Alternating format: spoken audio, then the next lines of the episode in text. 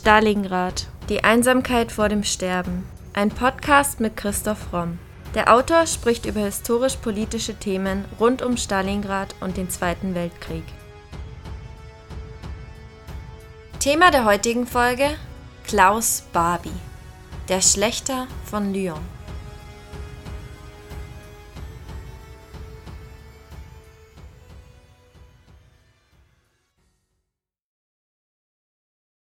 Er ist ein wildes Tier, sagte die Holocaust-Überlebende Lise Lessever einmal über Nikolaus oder Klaus Barbie.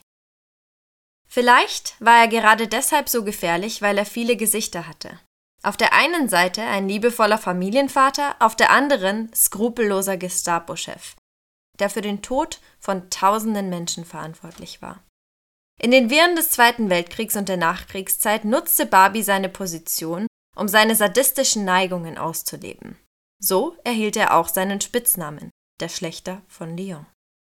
Doch wie konnten seine Gräueltaten so lange ungestraft bleiben? Wie gelang es ihm, nach seiner Verhaftung und Verurteilung durch die französische Justiz jahrelang unterzutauchen? In der heutigen Podcast-Folge erzählen wir eine Geschichte voller Dunkelheit, Verrat und Intrigen. Klaus Barbie wird am 25. Oktober 1913 in Bad Godesberg, einer südlich von Bonn gelegenen Kleinstadt, als Sohn des katholischen Lehrerpaares Anna Hees und Nikolaus Barbie geboren. Da die Eltern aus rein finanziellen Gründen zum Zeitpunkt der Geburt noch nicht verheiratet waren, geht die Mutter, um der Scham einer außerehelichen Geburt zu entgehen, zur Entbindung nach Bad Godesberg, dem heutigen Bonn. Die Hochzeit wird vier Monate nach der Geburt des Sohnes in der Heimatstadt des Vaters in Merzig an der Saar gefeiert. Als Barbies Vater 1914 als Freiwilliger in den Ersten Weltkrieg zieht, gehen Mutter und Sohn nach Mähren in der Eifel, der Heimatstadt von Anna Hees, die auch Klaus Barbie 19 Jahre später rückblickend als seine Heimat bezeichnen sollte und so hat er sich eben auch immer selbst als ein Kind der Eifel definiert. In Mähren wächst Barbie zunächst glücklich und idyllisch auf dem Bauernhof seines Großvaters auf, einem, wie er sagt, herzensguten Mann, der 13 Kinder aus drei Ehen hat. Im Folgejahr wird Barbies jüngerer Bruder Kurt Johann geboren. Im Gegensatz zu dem sehr guten Verhältnis zwischen Mutter und Sohn entwickelt Barbie zu seinem Vater, den er erstmals 1918 als versehrten und, wie er sagt, seelisch gebrochenen Kriegsheimkehrer wahrnimmt, eine von Anfang an zwiespältige, geradezu angstvergiftete Beziehung, die durch dessen fortschreitende Alkoholsucht zumindest beeinträchtigt wird Barbie beschreibt um 1933 seinen Vater daher rückblickend als einen vom Krieg zerrütteten und zerschundenen Menschen. Der Vater bekommt dann zunächst eine Anstellung als Dorfschullehrer und er will eben auch seinen Sohn zum Vorbild seiner Mitschüler aufbauen. Die heftigen pädagogischen Tiraden und der Vertrauensverlust der väterlichen Autorität legen in dem empfindsamen Jungen wahrscheinlich schon früh eine Sehnsucht nach einem politischen Führer mit an, ein Verlangen, das in ihm zugleich einen Nährboden für die ideologische Indoktrinierung vorbereitet. 1927 beschließen Barbies Eltern, ihn in ein bischöfliches Konvikt zu versetzen. Die strengen Internatsregeln, die dort gelten, fallen Barbie keineswegs zur Last, sondern bieten ihm ein Identifikationsangebot. Hier erlebt er sozialen Zusammenhalt, wie er ihn vorher nicht kannte. Rückblickend unterstrich Barbie bei seiner Anmeldung zum Abitur die positiven Sekundärtugenden, die ihm durch das Internatsleben vermittelt worden sind. Diese sind Pünktlichkeit, Zucht, Ordnung und Kameradschaftsgeist. Sie sind für ihn die prägendsten Erfahrungen aus dieser Zeit. Enttäuscht muss Barbie 1929 dann aber aus seinem hochgeschätzten Internat in die Familie zurückkehren. Als die Familie nach der krankheitsbedingten Frühpensionierung des Vaters eine Wohnung in der Trierer Viehmarktstraße 15 bezieht. Vier Jahre später bewertet Barbie das darauffolgende Familienleben als eine Phase voll wirklich bitterem Leid, über dessen Ursachen er selbst Zeit seines Lebens keine näheren Angaben machen will. In der Familie bleibt Barbie die Anerkennung verwehrt, doch er sucht sie schon früh an anderer Stelle. Bereits während der Schulzeit und noch vor seinem Eintritt in die Hitlerjugend im Jahr 1933 engagiert er sich als Fähnleinführer beim deutschen Jungvolk sowie als aktives Mitglied in den Sportgruppen der deutschen Jugendkraft. Zusätzlich ist er noch in einem Männerfürsorgeverein in Trier, für den er regelmäßig Hospitationsbesuche in der Bahnhofsmission und im Gefängnis durchführt. Barbie sucht zu dieser Zeit offensichtlich Halt und engagiert sich sicher auch deswegen sozial eben in sowas wie der Bahnhofsvision oder auch im Gefängnis. 1933 stirbt im Alter von 18 Jahren sein Bruder Kurt Johann und kurz darauf auch der Vater und diese familiäre Tragödie stürzt Barbie in Verzweiflung.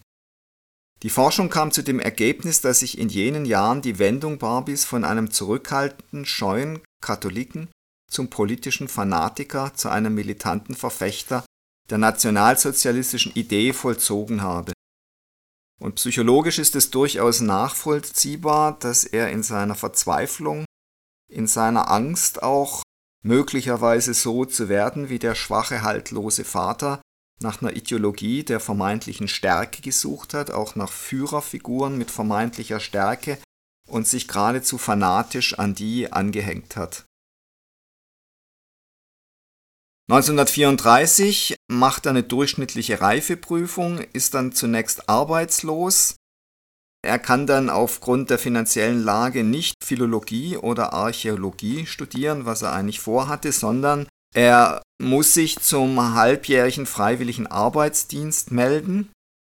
Und in diesem Lager in Schleswig-Holstein wird Barbie endgültig zu einem fanatischen Anhänger der nationalsozialistischen Ideologie Sicher auch, weil er dort von Gleichgesinnten umgeben ist und weil da wahrscheinlich auch so ein Kameradschaftsgeist dann geherrscht hat. 1935 tritt er dann in die Schutzstaffel SS ein. Es kommt zu ersten Begegnungen mit Heinrich Himmler, die Barbie stark im Gedächtnis bleiben. In seinen Memoiren 1983 beschreibt er seine erste Zeit beim SD-Hauptamt Zitat: Das Amt war damals ein ganz kleiner Haufen. Himmler kam einem zunächst etwas steif vor. Er konnte mit den Untergebenen nicht so gut umgehen, er war sehr zurückhaltend. Aber so im Umgang war er eigentlich sehr zuvorkommend. Man konnte mit ihm völlig normal reden. Mit Heidrich haben wir oft Zechtouren gemacht. Mit einem anderen Mitarbeiter Six auch. Six war ein großer Säufer vor dem Herrn. Der hatte einen Saufkeller. Heidrich hat Geige gespielt, Canaris Klavier. Außerdem hat die Gestapo in der Prinz-Albrecht-Straße immer wieder Handball gespielt und daran nahmen auch Himmler und Heidrich teil. Und Barbie erinnert sich, dass er und andere immer wieder versucht haben, Himmler mit dem Ball die Brille herunterzuwerfen, um ihn so außer Gefecht zu setzen. 1936, nach Lehrgängen an der Führerschule des SD, übernimmt Barbie die Referate römisch 222 und 123 im SD-Oberabschnitt West in Düsseldorf. Im September 39 wird er dann Hilfsreferent im Referat 3 des SD-Abschnitts Dortmund, also eigentlich wie so ein Beamter steigt er dann so langsam auf und hier kümmert er sich das erste Mal um die Infiltration kommunistischer und sozialdemokratischer Verbände. Am 1. Mai 37 wird er dann eingetragenes Mitglied der NSDAP. 1940, am 20. April, dem 51. Geburtstag von Adolf Hitler, wird Barbie zum SS-Untersturmführer ernannt. Und nur fünf Tage später heiratet er Regine Willis. Am 10. Mai 40 marschieren deutsche Wehrmachtsverbände in Belgien, Luxemburg und den Niederlanden ein.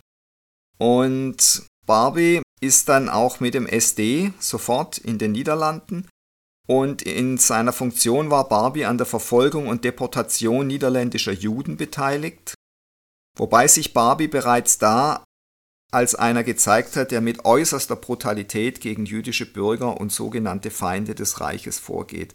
Er will sich also offensichtlich beweisen und das Ganze geht sicher einher, dass er eben auch psychologisch fanatisiert ist und bereit ist, also hier alle Schranken des normalen Benehmens fallen zu lassen und hier also mit einer unglaublichen Brutalität vorgeht.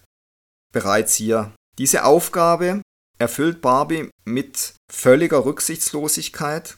Als Judenreferent des Reichssicherheitshauptamtes in Den Haag foltert er beispielsweise den österreichischen Schriftsteller Jean Amary.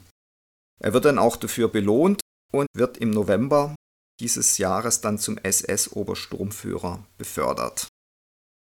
Barbie wütet auch am 19. Februar 1941 mit einem SD-Trupp in einem südlichen Stadtteil von Amsterdam Dort hatten zwei jüdische Flüchtlinge aus Deutschland den Eissalon Koka eröffnet und mit Hilfe improvisierter Waffen auf Angriffe auf ihr Geschäft reagiert und die erfolgreich zurückgeschlagen.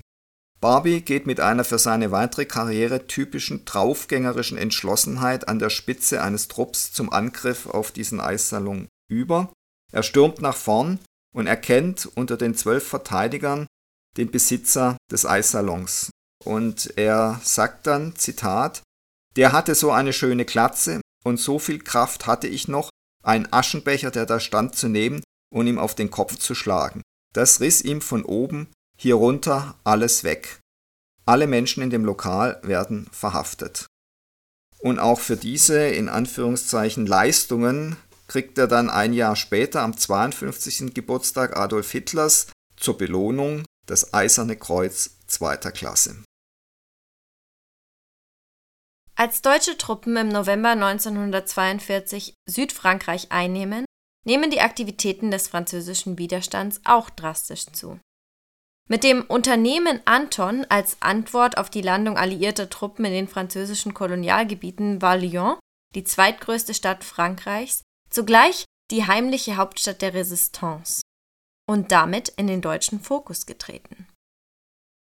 Kurz nach dem deutschen Einmarsch in Südfrankreich wird Barbie nach Lyon versetzt und von SS-Obersturmführer Rolf Müller zum dortigen Chef der Gestapo ernannt.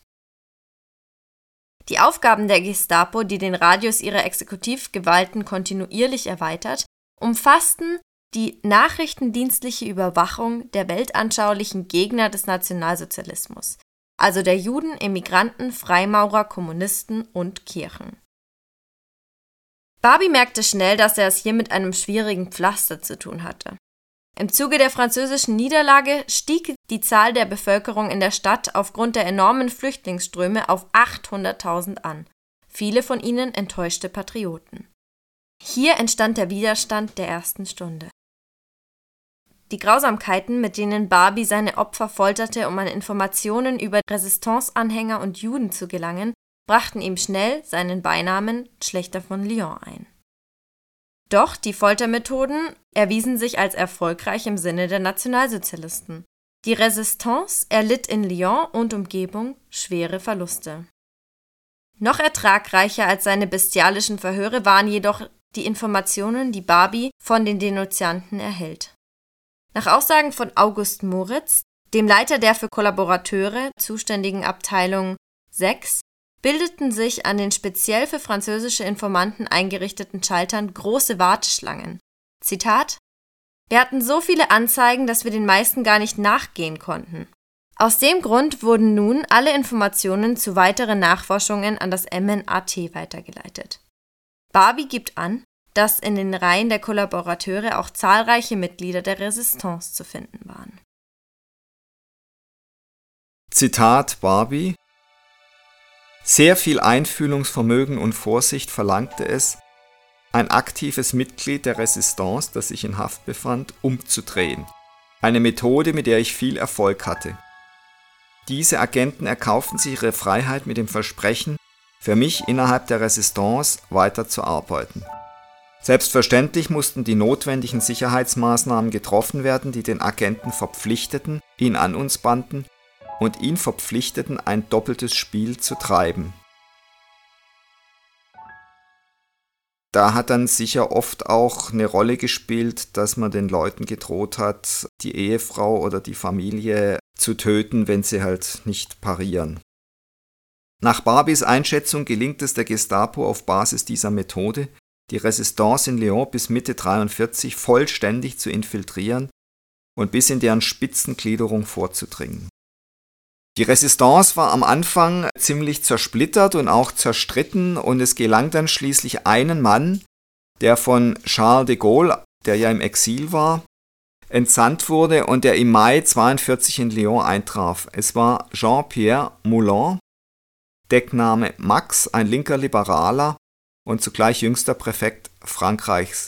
Ihm gelang es, die Widerstandsgruppen zu überzeugen, als kampffähige Einheiten sich zu einer Geheimarmee unter dem Oberbefehl von Charles de Gaulle zusammenzuschließen. Barbys größter Triumph ist die Festnahme dieser Führungspersönlichkeit und Galionsfigur Jean Moulin. Es gelingt ihm, Moulin zu verhaften und der stirbt im selben Monat an den Folgen der Folterungen. Auch dies ein Grund, weshalb Frankreich Klaus Barbie nach Kriegsende nicht vergisst. Moulin wird so schwer gefoltert, dass er auf dem Weg in ein Konzentrationslager mit gebrochenen Armen, gebrochenen Beinen und mit Brüchen an fast allen Rippen an Herzversagen stirbt. Dabei handelt Barbie entgegen den Befehlen seiner Vorgesetzten, die wollten doch den wertvollen Fang selbst verhören und diese Funktion nicht einem sogenannten Provinzstatthalter überlassen. Aber man lässt ihn weiter gewähren. Am 9.2.43 leitet Barbie eine Razzia in Lyon, bei der 84 Menschen festgenommen, gefoltert und deportiert werden. Ihr Hauptquartier schlägt die Gestapo im Lyoner Hotel Terminus auf, wo der Gestapo 20 Zimmer zu Vernehmungen zur Verfügung stehen. Barbie lässt hier Kinder hungern und verstümmeln, nackte Frauen bis zur Bewusstlosigkeit verprügeln und katholische Geistliche mit Elektroschocks foltern. Neben der von Barbie bevorzugt angewandten Badewannenfolter waren das Quetschen von Genitalien, die Injektion von säurehaltigen oder ätzenden Flüssigkeiten in den Harnleiter und die Ohren, das Ausreißen von Finger- und Fußnägeln, Faust- und Stockschläge, Stromstöße und das Verbrennen mit Zigaretten, Nadelstiche, Schläge mit Eisenstangen und Fäusten sowie Messerstiche in alle Körperbereiche fester Bestandteil der deutschen Verhörtaktik. Des Weiteren ist in der Anklageschrift festgehalten, dass Barbie persönlich abgerichtete Polizeihunde auf seine Opfer gehetzt habe, dass manche Opfer gepfählt wurden oder an einer Rolle aufgehängt worden seien, bis ihnen das Blut aus Nasen und Ohren schoss. Barbie habe, so die Ermittlungsergebnisse vom Herbst 44, an sämtlichen Folterexzessen persönlich teilgenommen, was eben auch zeigt, dass er ganz sadistische Züge entwickelt hat, beziehungsweise die jetzt eben unter diesen Ereignissen zutage getreten sind. Auch Zeitzeugen berichten von dem unmenschlichen Sadismus des Gestapo-Chefs. Die Überlebende, Lise Leserve, verheiratet mit einem Ingenieur, gehörte der Resistance an. Sie erzählt im Rahmen des Prozesses 43 Jahre später, Zitat, Barbie hat mich 19 Tage hintereinander verhört. Er hat mich gefoltert. Wenn er keine Lust mehr hatte, schaute er zu, wie seine Büttel mich folterten. Max, ein blonder Deutscher, und ein Mann mit dem Spitznamen Schiefe Schnauze, ein berüchtigter Kollaborateur. Sie betranken sich, während sie mich schlugen, sie mischten Cognac in ihr Bier, um in Stimmung zu bleiben. Sie berichtet weiter. Er war ja so dumm, sagt sie über Barbie. Was für ein elender Polizist war er. Er wollte nicht herausfinden, wer ich wirklich war, er hatte nichts im Kopf, besaß nur dicke Fäuste, ein Sadist. Foltern bedeutete ihm mehr als seine Beute. Nur mit ganz leiser Stimme kann Lise Le Sévère von der Badewannenfolter Barbies berichten. Das war die tiefste Erniedrigung. Barbie zerfetzte ihr Kleid, trat ihr die Schuhe von den Füßen und schrie: Ziehen Sie sich ganz aus. Er ließ die Badewanne volllaufen und Lies wurde in das eiskalte Wasser gestoßen. Da verließ mich aller Mut, sagte sie. Ich bekam schreckliche Angst, ich fror. Daraufhin drückten die Männer ihr den Kopf so lange unter Wasser, bis sie zu ersticken glaubte. Wer ist Didier? Lies schwieg. Sie hatte sich ihr Schweigen wie ein Gelübde auferlegt. Sie wurde nicht zur Verräterin und auch nicht zur Kollaborateurin und brach nicht unter Barbies schlimmer Folter. Am 6.4.1944 überfielen Bewaffnete auf Barbies Befehl ein Heim für jüdische Kinder in Isieux. 41 verschleppte Kinder im Alter zwischen 3 und 13 Jahren starben wenig später in den Gaskammern von Auschwitz. Isieux ist ein Weiler etwa 80 Kilometer östlich von Lyon. Der kleine Ort beherbergt ab dem Frühjahr 1943 jüdische Flüchtlingskinder. Einige von ihnen sind Deutsche, andere stammen aus Frankreich, Österreich, Belgien oder Algerien. Als Unterkunft dient ein ehemaliges Ferienlager. Zur Frühstückszeit, morgens gegen halb neun, fahren zwei Lkw vor. Kinder und Erwachsene werden auf die Ladeflächen gepfercht, dann geht es über Lyon ins berüchtigte Sammellager Drancy bei Paris und von dort nach Auschwitz. Isieux ist heute eine Gedenkstätte. Neben dem originalgetreu erhalten gebliebenen Haus steht ein modernes Dokumentationszentrum, das pro Jahr mehr als 15.000 Besucher, vor allem Schulklassen, empfängt. Auch Reinhard May hat diese Gräueltat in einem Lied aufgegriffen. Es heißt Die Kinder von Isieux. Im August desselben Jahres, rechtzeitig zum Zeitpunkt der Befreiung Frankreichs durch die Alliierten, verlässt Barbie Lyon und kehrt nach Deutschland zurück, wo er erneut beim SD-Abschnitt Dortmund eingesetzt wird. Am 9. November, dem sechsten Jahrestag der Reichskristallnacht, wird Barbie dann zum SS-Hauptsturmführer befördert. Am 8. Mai 1945 tritt die bedingungslose Kapitulation der deutschen Wehrmacht in Kraft. Barbie wird in Frankreich mehrfach in Abwesenheit der Prozess gemacht, aber man findet ihn zunächst nicht.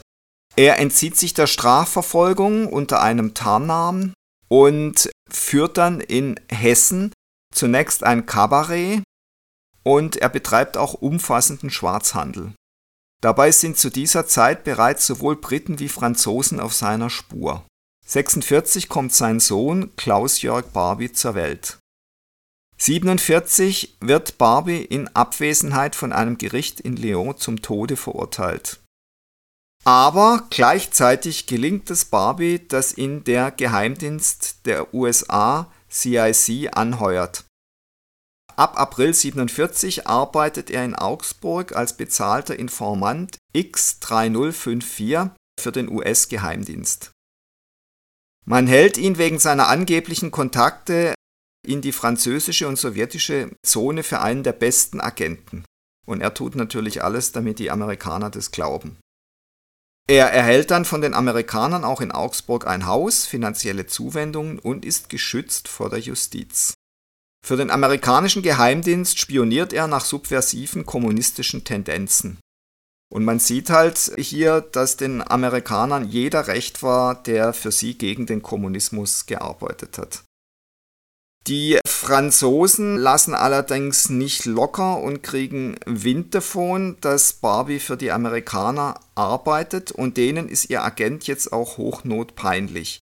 Sie liefern ihn aber keineswegs aus, sondern Barbie kriegt ein sogenanntes Abschiedsgeschenk.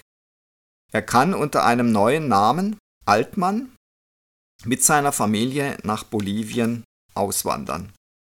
Im März 51 flieht er über Genua und Buenos Aires in die Hauptstadt La Paz und findet zunächst Arbeit in einem Sägewerk. In Deutschland gibt es jetzt auch Ermittlungen, und zwar der, der Ludwigsburger Behörde, die sich ja mit nationalsozialistischen Verbrechen aller Art beschäftigt. Und die ermitteln auch gegen Barbie und es wird ihm dann in Frankreich erneut der Prozess gemacht und er, er wird erneut in Abwesenheit zum Tode verurteilt. Und 1954 auch der dritte Prozess endet mit einem Todesurteil für den Angeklagten, allerdings in Abwesenheit.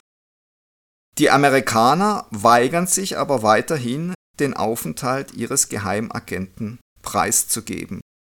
Und man muss sich fragen, warum sie das tun und ob Barbie ihnen eben in Südamerika auch bereits nützlich ist im Kampf gegen den Kommunismus. Das wäre also die naheliegendste Erklärung.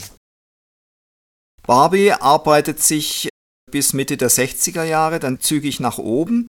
Er wird Berater der bolivianischen Militärregierung und er ist als Ausbilder und Berater der Sicherheitskräfte des Diktators Hugo Suarez dann tätig, was nichts anderes heißt, dass er den Südamerikanern zeigt, wie man möglichst effektiv foltert und verhört. Und da ist er auch nicht der Einzige, also in Südamerika treiben sich damals eine ganze Reihe ehemaliger SS- und Gestapo-Leute rum, die als Folter- und Verhörspezialisten bekannt und auch hoch bezahlt und geschätzt sind. Barbie begnügt sich aber damit nicht, sondern er leitet dann auch noch für die Firma Merex AG Waffengeschäft, ist also noch als Waffenhändler tätig und er schafft es dann auch noch 66, dass der BND ihn als bezahlten Informanten anwirbt. Er erhält vom deutschen Geheimdienst den Decknamen Adler und monatlich 500 Mark Honorar. Der BND lässt ihn dann erst einige Monate später wieder fallen, als ein bei der zentralen Stelle der Landesjustizverwaltung in Ludwigsburg noch laufendes Ermittlungsverfahren gegen ihren Agenten bekannt wird. Also da wird ihnen die Sache dann doch zu heiß. Aber man darf getrost davon ausgehen, dass sie natürlich wussten, mit wem sie sich da eingelassen haben. Anfang der 1970er Jahre treibt Barbie es aber ein bisschen zu weit. Mitarbeiter der deutschen Botschaft in La Paz werden auf einen Auswanderer und inzwischen naturalisierten Bolivianer aufmerksam, der im Suff Nazi-Lieder grölt. Als seine Tochter Ute Altmann eine Aufenthaltsgenehmigung für die Bundesrepublik beantragt, wird der Vorfall genauer geprüft. Dabei stellt sich heraus, dass der gesuchte Klaus Barbie eine Tochter namens Ute gehabt hat, die am selben Tag wie die Antragstellerin geboren wurde. Auch Barbies Sohn Klaus Jörg ist angeblich am selben Tag geboren wie Klaus Georg Altmann. Sogar die Mädchennamen von Barbies Ehefrau und der mit Altmann verheirateten Frau gleichen sich bis auf wenige Buchstaben. Diese Informationen reichen aber zunächst nicht, um Barbies Auslieferung zu beantragen. Doch dann erhält die Staatsanwaltschaft München einen Tipp von der Aktivistin und selbsternannten Nazi-Jägerin Beate Glasfeld. Sie hatte 1968 Bundeskanzler Kurt Georg Kiesinger öffentlich geohrfeigt und war zur massiv von der DDR-Staatssicherheit unterstützten Galionsfigur des linksradikalen Protestes gegen die Vergangenheitspolitik der Bundesrepublik aufgestiegen.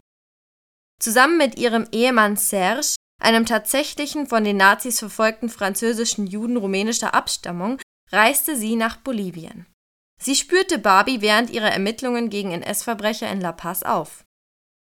Aufgrund der Bemühungen des Ehepaars Glasfeld wird Barbie dann 1970 offiziell identifiziert.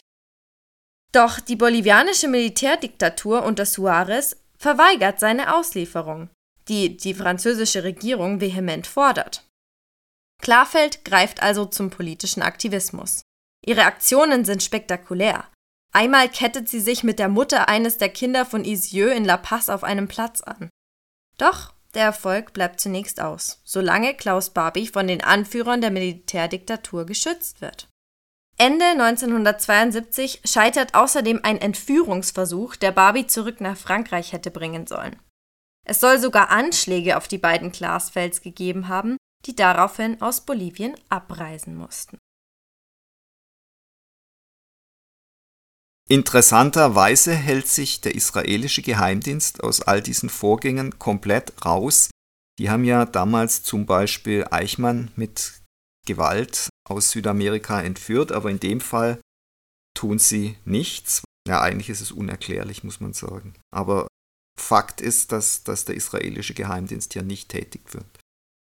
Nahezu unbehelligt kann Barbie die folgenden Jahre in Bolivien leben und fühlt sich so sicher, dass es sogar Interviews gibt, darunter dem Sternreporter Gerd Heidemann. Barbie erklärt in diesem Interview in La Paz, er sei stolz auf seine Tätigkeit während des Krieges, die dazu beigetragen habe, dass Frankreich heute keine sozialistische Republik sei. Das ist wirklich blanker Hohn. 1980 erhält er mit der Ernennung zum Oberstleutnant des bolivianischen Heeres ehrenhalber den höchsten militärischen Rang, den der Staat Bolivien für Eingebürgerte vorsah. Also er ist natürlich in Bolivien nicht irgendjemand, sondern er gehört wirklich zur Machtelite und die schützt ihn auch. Anfang der 80er Jahre wendet sich dann allerdings das Blatt. 1981 stirbt sein Sohn und ein Jahr später seine Frau. 1983 gibt es dann eine demokratisch gewählte Regierung unter Hernan Suazo und die bolivianische Polizei nimmt Barbie am 19.01.83 fest und weist ihn nach Frankreich aus. Wegen angeblicher Steuerschulden wird der inzwischen 69-Jährige am 4. Februar 83 mit einer bolivianischen Militärmaschine nach Cheyenne in Französisch-Guyana abgeschoben. Erst viele Jahre später wird bekannt, dass Frankreich der Auslieferung mit der Zusage nachhilft, Waffen nach Bolivien zu liefern. Für Barbie war es ein Schock, dass er nicht nach Deutschland, sondern nach Frankreich ausgeliefert worden ist und er kam dann in Lyon ins Untersuchungsgefängnis, wo er vier Jahre wartet, bis die französische Justiz Anklage gegen ihn erhebt. Und jetzt endlich melden sich auch die Amerikaner und entschuldigen sich offiziell im Namen ihrer Regierung beim französischen Volk für die Protektion dieses NS-Kriegsverbrechers. Der beispiellose Prozess gegen Klaus Barbie beginnt am 11.05.87 und erregt weltweit Aufmerksamkeit. Die Verhandlung löst in Frankreich eine heftige Kontroverse über das Thema der Kollaboration mit dem NS-Regime aus und gilt als Meilenstein der strafrechtlichen Ahndung von in Frankreich begangenen NS-Verbrechen. Das war für Frankreich natürlich auch schmerzhaft, weil man sich mit der Tatsache konfrontieren musste, dass eben viele Menschen, auch Menschen in der Resistance, damals unter dem Druck der Nazis ein doppeltes Spiel gespielt haben, dass man sich gegenseitig verraten hat und dass die Resistance eben keineswegs jetzt nur die tapfere Widerstandsbewegung war, als diese sich selber bis dahin gern gesehen hatte.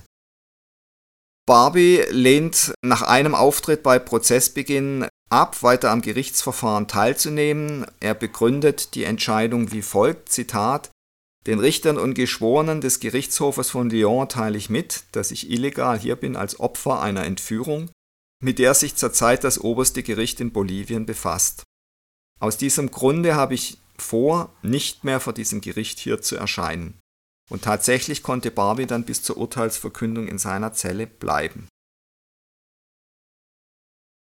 Barbies Verteidigung durch den französischen Rechtsanwalt Jacques Verger wurde unter anderem von dem Schweizer Bankier und Holocaustleugner François Junot finanziert. Barbies Anwalt versucht mehrfach mit der Kollaboration Frankreichs mit den Nationalsozialisten zu argumentieren, um für seinen Mandanten einen Freispruch zu erlangen. Er hat allerdings auch eigene Motive. Er ist vietnamesischer Herkunft und versucht mit diesem Prozess die Franzosen für die Verbrechen an seiner Bevölkerung zu bestrafen. Dennoch bleiben, zumindest im Fall Barbie, seine Versuche ohne Erfolg. Am 4. Juli 1987 wird Klaus Barbie zu lebenslanger Haft wegen Verbrechen gegen die Menschlichkeit verurteilt. Eine höhere Strafe als lebenslange Haft sah das französische Strafrecht seit 1981 nicht mehr vor. Also erhielt Barbie das schärfste Strafmaß nach französischem Recht. Das wirkt angesichts seiner grausamen Taten als eine sehr geringe Strafe. Doch sie war rechtlich gesehen schwer genug durchzusetzen. Denn alle Gesetzgebungen setzten eine Verjährungsfrist von 20 oder 30 Jahren voraus. Damit Barbie für seine Verbrechen legal vor Gericht gestellt werden konnte, musste ein Gesetz verabschiedet werden, das rückwirkend angewendet wurde, nämlich die Unverjährbarkeit der Verbrechen gegen die Menschlichkeit. Von Reue konnte auf Barbies Seite jedoch keine Rede sein. Noch in seinem gewährten letzten Wort gab Barbie zu Protokoll, dass seine Verbrechen an den Frauen und Männern des französischen Widerstandes dem Krieg geschuldet gewesen wären. Und der Krieg wäre jetzt vorbei. Am 25. September 1991 stirbt Klaus Barbie während der Haft in Lyon an Blutkrebs. Seine Asche wird in der Seine verstreut. Der Fall Klaus Barbie und das späte Gerichtsurteil gehen weit über die Person eines alt gewordenen Mannes hinaus, der ohne Reue ist. Der Prozess klagt nicht ein Volk an, sondern eine Ideologie, die zwangsläufig zu Verbrechen gegen die Menschlichkeit führte, weil sie ganze ethnische Gruppen aus der Menschheit ausschloss. Seitdem wissen wir, dass auch weitere von ganz anderen Postulanten ausgehende Ideologien zu ebenso empörenden Handlungen führen.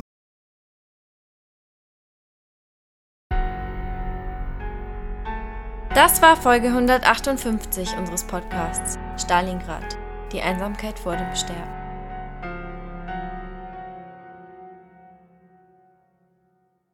Jetzt seid ihr gefragt, liebe Stalingrad Podcast-Fans. Diesmal wollen wir nicht nur Themenvorschläge von euch, sondern auch eure Stimme. Egal ob alteingesessene Stalingrad-HörerInnen oder NeuentdeckerInnen, wenn euch unser Podcast gefällt und ihr euch jede Woche auf eine neue Folge freut, würden wir uns sehr über eure Unterstützung beim Publikumsvoting des Deutschen Podcastpreises freuen. Noch bis 28. Mai könnt ihr auf www.deutscher-podcastpreis.de in der Kategorie Wissen für unseren Historienpodcast abstimmen. Zusätzlich könnt ihr auch noch andere Podcasts in den Kategorien Comedy, Lifestyle sowie Nachrichten und Politik unterstützen. Da sehr viele Podcasts unabhängig recherchiert und produziert sind, freuen sie sich, genau wie wir, sehr über die tatkräftige Unterstützung ihrer Fans. Wir leben von euch, liebe Stalingrad Podcast-HörerInnen, und fänden es klasse, wenn ihr beim Voting dabei wärt. Falls Preise und Abstimmungen nicht so euer Ding sind, könnt ihr uns aber auch sehr gern mit dem Lesen unserer Primero-Bücher unterstützen. Von postapokalyptischen Motorradrennen über Mauerfalldramen bis hin zu den Abenteuern des frechen Turboraben Gottfried ist bei uns einiges geboten.